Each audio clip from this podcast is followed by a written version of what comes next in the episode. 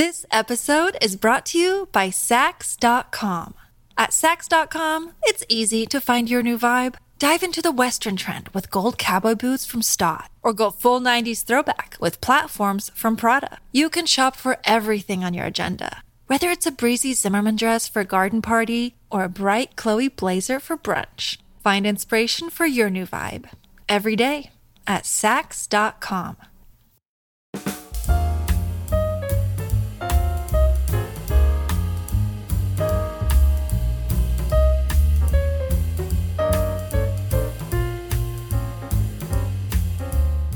It is the movie that has brought adult audiences back during the pandemic. We're talking about MGM and United Artists releasing's House of Gucci. And today we have with us screenwriter Roberto Bentivegna to tell us more about it on Crew Call. Tell me about getting in the door with Ridley. Did he did his um, production company read the eel and that's what and that's what brought you in. That's exactly right. Yeah. Um, i wrote a script the eel uh, a while ago like eight years ago. And it was on a thing called the blacklist. Yes. And i was working with a producer named kevin walsh um, who was helping me put that movie together. And we never got the movie made by the way. It's still in that process. Uh, but we had sam rockwell attached for many years and anyway, so when Kevin Walsh became president at Scott Free, uh, you know, Kevin's been such an amazing champion of my work pretty much from from the moment I met him. And he just, you know, he said to Ridley, he was like, I've got this writer, he wrote this thing, here it is, read it. And Ridley read it and really loved it. And then brought me in to meet with Giannina, his wife, who's also mm-hmm. the producer of Gucci. And, uh, you know, they've been trying for like 20 years, something like that. And they had a revolving door of, of writers that were, were much more prestigious and expensive than me, and um, they sort of threw it at me like a like a bone. you know, they were like, I, I, honestly think that they were kind of at the end of the road. Um, they didn't give me any guidelines. They didn't say like this is what we think it should be. It was a really kind of like uh, Ave Maria, I think. Um, and it just it clicked you know it clicked because i i grew up in milan and my mother's a fashion designer. Ridley, um, obviously, I adore Ridley's films, and I thought in the back of my mind maybe he's going to like it. I didn't think he's going to direct it, um, but it felt very freeing to have had all those other writers come before me because I knew I had nothing to lose. You know, I knew I could just give it a, give it everything I had. What couldn't they crack in the story? What do you? What well, from what I've yeah, from what I know, because I haven't read the, all the scripts, but I think the most, the, the main thing was a lack of humor, uh, a lack of specificity, um, a feeling of sort of biopickiness, you know, when it's like, and then this happened, and then this happened, and then this happened. And uh, to me, it was always going to be a big, almost like Scarface, you know, it was always going to have this sort of colorful, bigger than bigger than life, heightened quality, like you know you're watching a movie. Definitely not some sort of uh, you know neo-realist drama. Um, and uh, yeah, that's why it's kind of interesting reading re- reviews and responses that some people think the humor is unintentional. Like it's supposed to be fucking funny. You know what? yeah, I was gonna say reviewers have the worst sense of humor. Now watch. Yes. Well, I'll, get a thousand comments as to why that I'm attacking critics now. Yeah, uh, I saw. I'm gonna I'm gonna gush. Uh, I saw this movie at the first screening when they showed it at the Academy Museum, and uh, it is one of my favorite films of the year. It is amazing. Oh, thank you so much. Uh, it even though it's over two hours, it doesn't feel like it. It goes at such a fast pace, yeah. and love the characters like you said the whole heightened you know they're like people we haven't met before and they're they're so they're so over the top which makes it intriguing. The other thing i was going to say was you brought up in that q&a and this is the film that i was thinking of throughout the godfather. Yeah. Can you tell me about because that's such a storied film such a classic film such a film that when we look back at it, we would we always say, "Oh, they would never make this today." Right. Tell me about the goalposts that your inspirations from that film and because it's got a godfather feeling yes because it's about italian family and and and but tell me about that well i think the main thing was the fact that every time i i read uh, interviews with coppola about the godfather he always said it wasn't about the mafia it was about a family and um and that really struck a, a nerve because in a way this is not about fashion. It's about a family. And it happens to be a family that's in fashion but i didn't want it to feel like some sort of uh, you know commercial for gucci or uh, something super super like a, um, you know michael bay does gucci like you know. Uh, although i did think of the fashion shows as set pieces in an action movie. I was like okay i'm going to have the versace show. I'm going to have the tom ford show. Um, the paolo gucci obviously is kind of a, a mockery show. But but really the fashion shows like the three shows were kind of um, the equivalent of explosions in an action movie you know of a, like a helicopter attack. Um, but yeah the main thing was um, uh, was just to kind of create a sense of intimacy uh, kind of like in the godfather the fact that even though you have this huge canvas and you're dealing with all these massive themes that at the end of the day it's just people and it's betrayals and it's you know jealousies and double crossings and uh, loves and, and loves that go wrong and uh, and really kind of creating a sense of, uh, of relatability to the whole thing which uh, yeah my editor uh, mike fleming also loves this movie and he he speaks about paolo gucci as the mm-hmm. fredo mm-hmm. of it all was yeah. was paolo really like fredo in real life well yeah i mean that's why you have to take liberty and kind of take take the seed of the real person and let it grow into your creative invention. But I think I always thought of him as a little bit of a Fredo for sure. Um, you know, he definitely had a, a a complex, and his father was so suave and so you, you can smell the cologne of Aldo when you look at a picture of him. It's that kind of person, you know.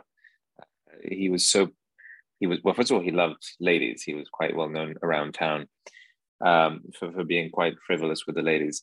And I think Paolo just was overwhelmed by him, you know, and, uh, and, that, and again, we're talking about relatability. I think if you took that relationship outside of a Gucci context, you could put it anywhere and it would still hit a nerve. I think um, I know kids, I know sons who feel overwhelmed by their fathers and are in the shadow of their very successful, very boisterous father. And um, and so for me, that was kind of a really really touching and, and really fun relationship to explore. And, and of course, having Al Pacino in the movie, how can you not think of Fredo?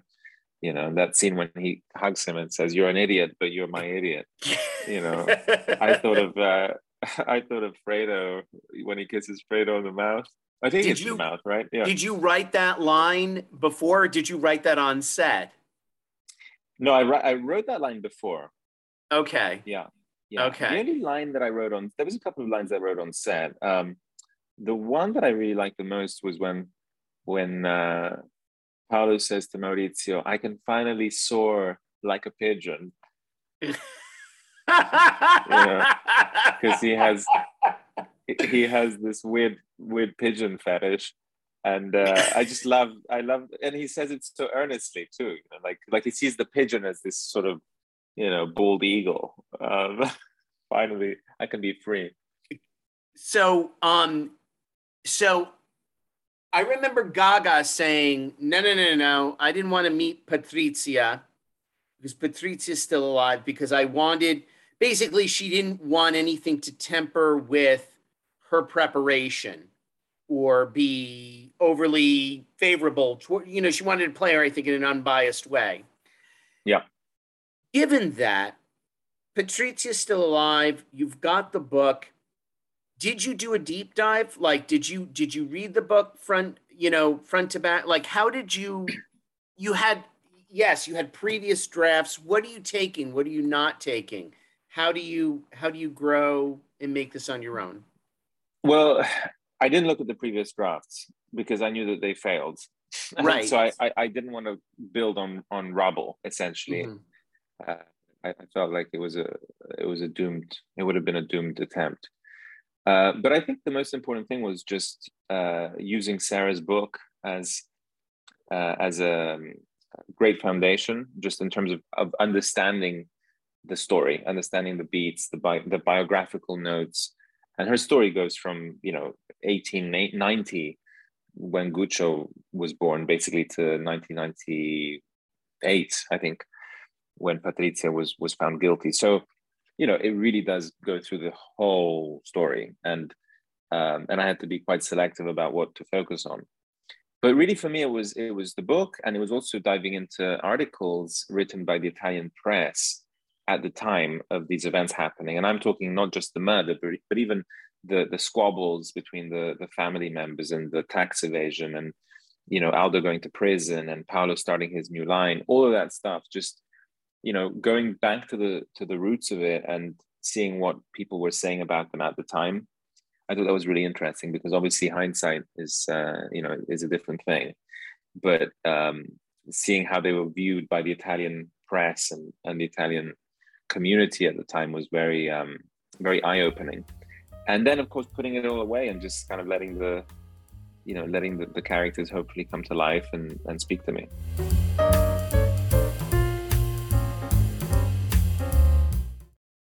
episode is brought to you by Saks.com.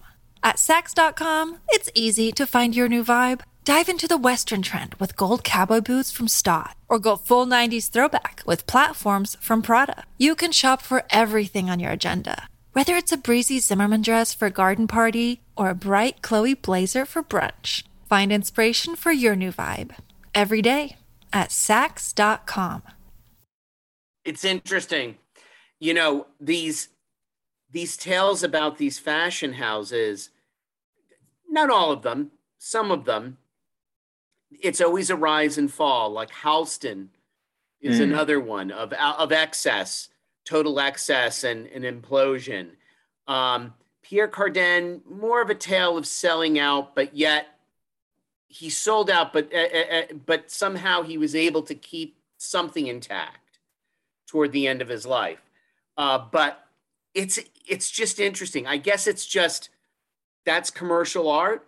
The the risk and like, what's your take on just it, it, it, it it's just amazing. They were left in something so glamorous and glorious how they just didn't change with the times. I mean, fashion, you've always got to change. You've always got to. I've heard stories. My my niece worked on a, a, a fashion show with Tom Ford. She did lighting. He came in, he ripped up everything the night before and completely 180, 180 the, the design of it all.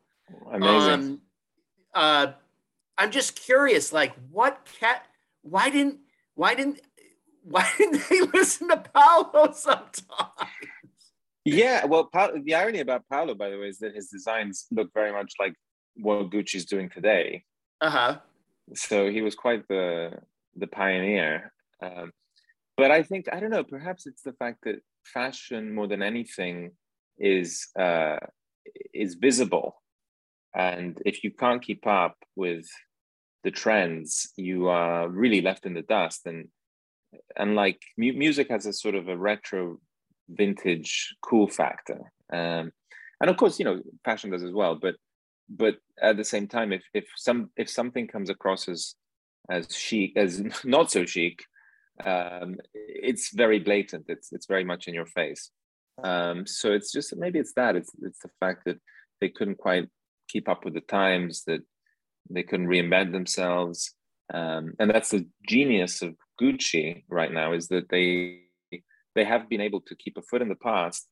Uh, they still have the the moccasins, they still have the handbags, but then they also have things that are so outlandish and so garish and so big and and colorful uh, that are being embraced by you know 20 year old musicians and and uh, this whole new generation of people. So they've really kind of cracked that code of, of uh, appealing to everybody. Now, um, in your preparation for this, was there ever talk of going to meet with Patrizia, or is she of sound mind?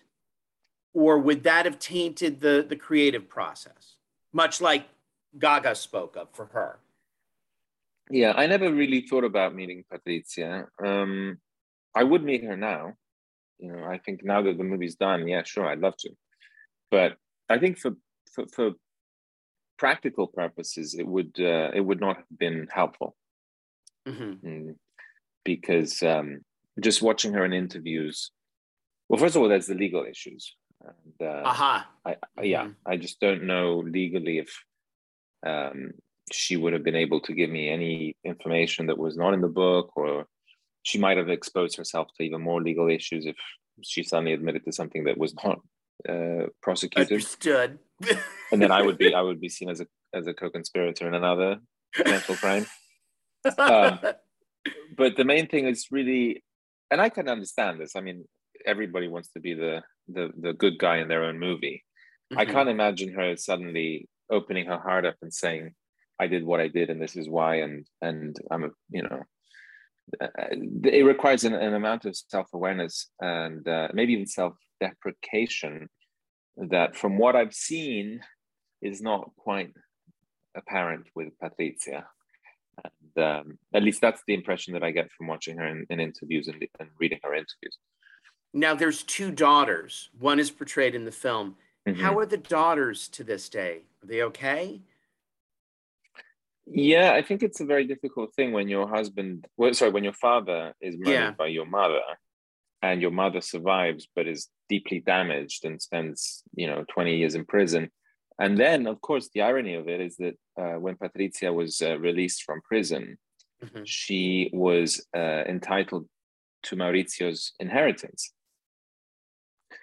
Yes, uh, not. I'm not sure exactly how much, but she was definitely entitled to the house in St. Moritz and to the yacht, the Creole, um, and so the daughters are in a fight right now, a legal fight with her over the inheritance. Wow. So uh, the story keeps going on, and um, you know, unfortunately, it's one of those classic uh, "money doesn't buy happiness" warning tales, and uh, I think they're all pretty miserable. I can't imagine this being fun for them, seeing the movie coming out. But at the same time, it's a work of fiction and it should be treated as such. Is there an entire separate story alone in her capture? I I I don't know.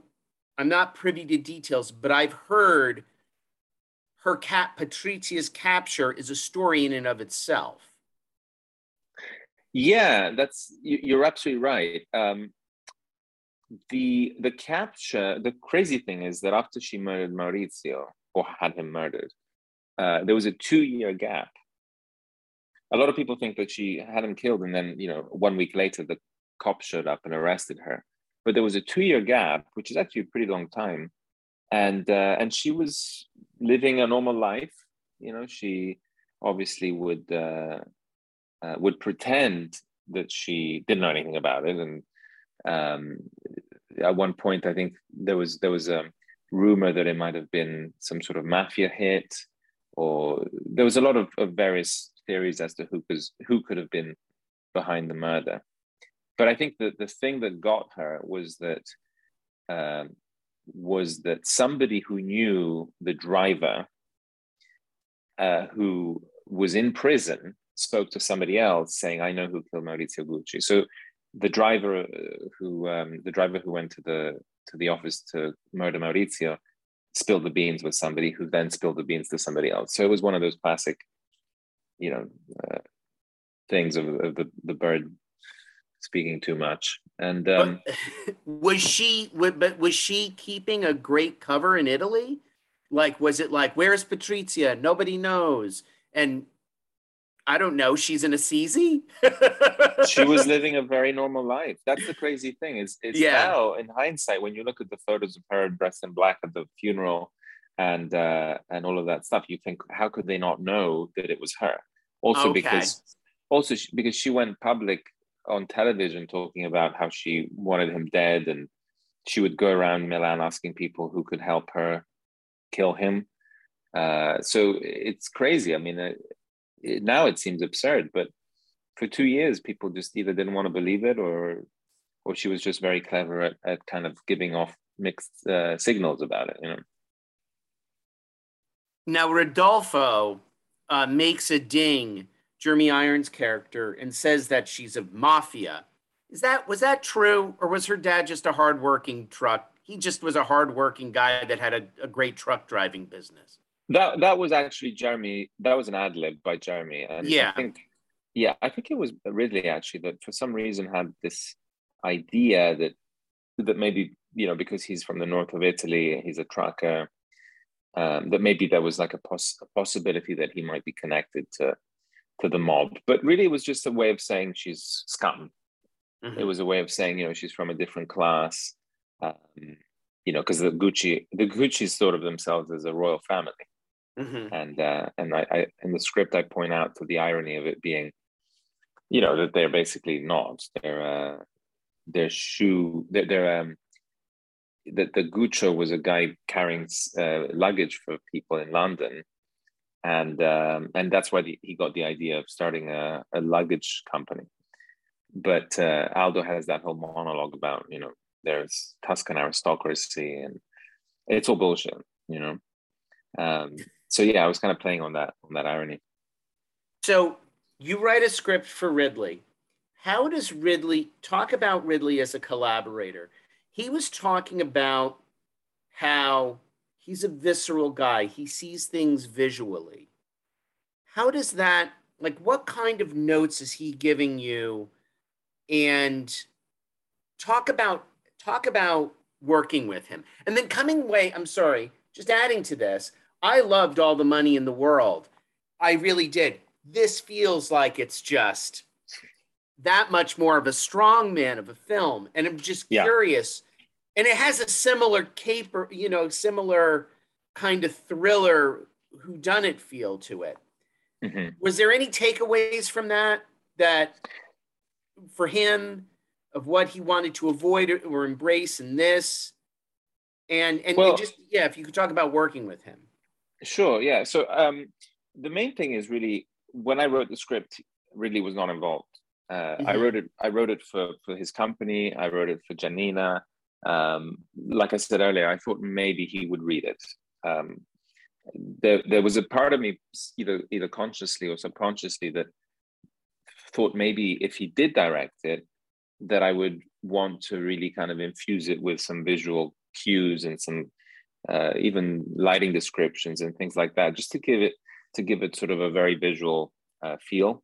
Because obviously, if you know that Ridley Scott's directing your film, you have you know this visual genius uh, t- turning your pages into images and and I just wanted to give him stuff to work with, you know, and um, and so the script, you know, I made I made uh, sure that it was as visual as, as I could, um, and then after that, really, when I when I sent it to him and he read it, we started working together in summer of two years ago, and we just did a lot of um, a lot of, of readings and uh, you know, as you go through the casting process, different actors come in and out, and sometimes you have to write new scenes for them. Sometimes you rethink things. Um, sometimes you have Al Pacino and Jeremy Irons, and you realize, oh shit, like we need a scene with both of them together because it would be a missed missed opportunity. And and so, for example, that scene in the movie was not in the original draft. Um, Were they meet? Something. For, yeah, yeah, yeah, yeah. For yeah, yeah. So I wrote that for them, knowing that they would be co-starring together. Um, and on a logistical level, I was in Colombia during COVID. I got stuck in Colombia after going there for a wedding, and Ridley was in France in his in his vineyard, and so we were working remotely for you know nine months, something like that, and uh, you know doing a lot of zooms. And then when Adam signed on, there was quite a lot of work that we did with him to really kind of, of to mold Maurizio uh, in a way that he felt happy with so yeah, it, it, was a remote uh, collaboration, and uh, and then I flew to to Rome directly from Bogota, and it was amazing to see the movie come to life because I had been in this bubble for a year in Colombia during COVID, and uh, to walk around the hotel, the production offices, and see all these things happening out of nowhere because I, I hadn't been around, you know. So to go from one extreme to the next uh, was uh, was pretty mind blowing, actually. Are you London based? I'm uh, I'm all over the place. I'm I was living in Mexico City for a couple of months, and uh, and now I'm here in LA, doing doing press. But yeah, I'm I'm kind of all over the place. I have to figure out where I want to live. The um, can you tell us about what's next for you? Is it is it eel or is it is it something else? Yeah, I, well, it's definitely I definitely love for the eel to to get moving. Um, I wrote that to direct, and uh, that's the the next step I think for me is to write something that I can direct. So hopefully the eel, maybe something else. Um, and then I wrote a movie for Amazon uh, that's uh, based on a on a short story by Jo Nesbø called uh, the movie's called Killer Heat, and the short story is called The Jealousy Man. And I wrote it for um, uh, a director, a wonderful director named William Oldroyd, who did Lady Macbeth, who's now making a movie with Anne Hathaway and uh, and uh, an actress whose name I can't remember. But anyway, yeah. So we're shooting that in Greece next summer, and uh, it has twins in it. It's sort of like a Patricia Highsmith crime thriller. Uh, and I'll just say that it has twins in it, and that one actor is going to play both twins, which I always love in movies. tell tell us about breaking into screenwriting. Um, what what advice can uh, can you offer young writers? Is it the standard, you know, have three spec scripts, original spec scripts at your hand, like breaking into screenwriting today at a time when you know, I mean, yes, you could argue there's more opportunities with streaming and whatnot. However, it's a whole different game from the early 90s, the days of the million dollar screenplay. Mm-hmm. You know, when million dollar screenplays were being sold and things were high concept action thrillers. Can you talk about, can you just talk about the, the current state for young writers? Yeah, well, I have to be honest. I don't really follow these these um, thought processes. You know, like uh, mm-hmm. do I write a, ske- a spec? Do I follow what sold last week? Uh, all of that stuff. I don't know. Maybe I'm a bit lazy, but I just never really. Um, I never thought of that. Um, I think for me, you know, I went to Columbia University for grad school. I graduated in 2010, so it's been a full 10 years plus to get my first movie produced. And uh, you know, I'm 39 um, I'm glad that it's this. I'm glad that it's a, film of this level and of this magnitude. Um, it's a classic tale of just keeping going because honestly, one movie is all it takes, one script. And um, I, I had very positive signs along the way. You know, I mean, even something as, you know, I, I, the blacklist obviously was a big thing for me. And um, selling a script to Film Nation, and I worked with Lynne Ramsay on something, and you know, so there was never any question that I was sort of on the right track.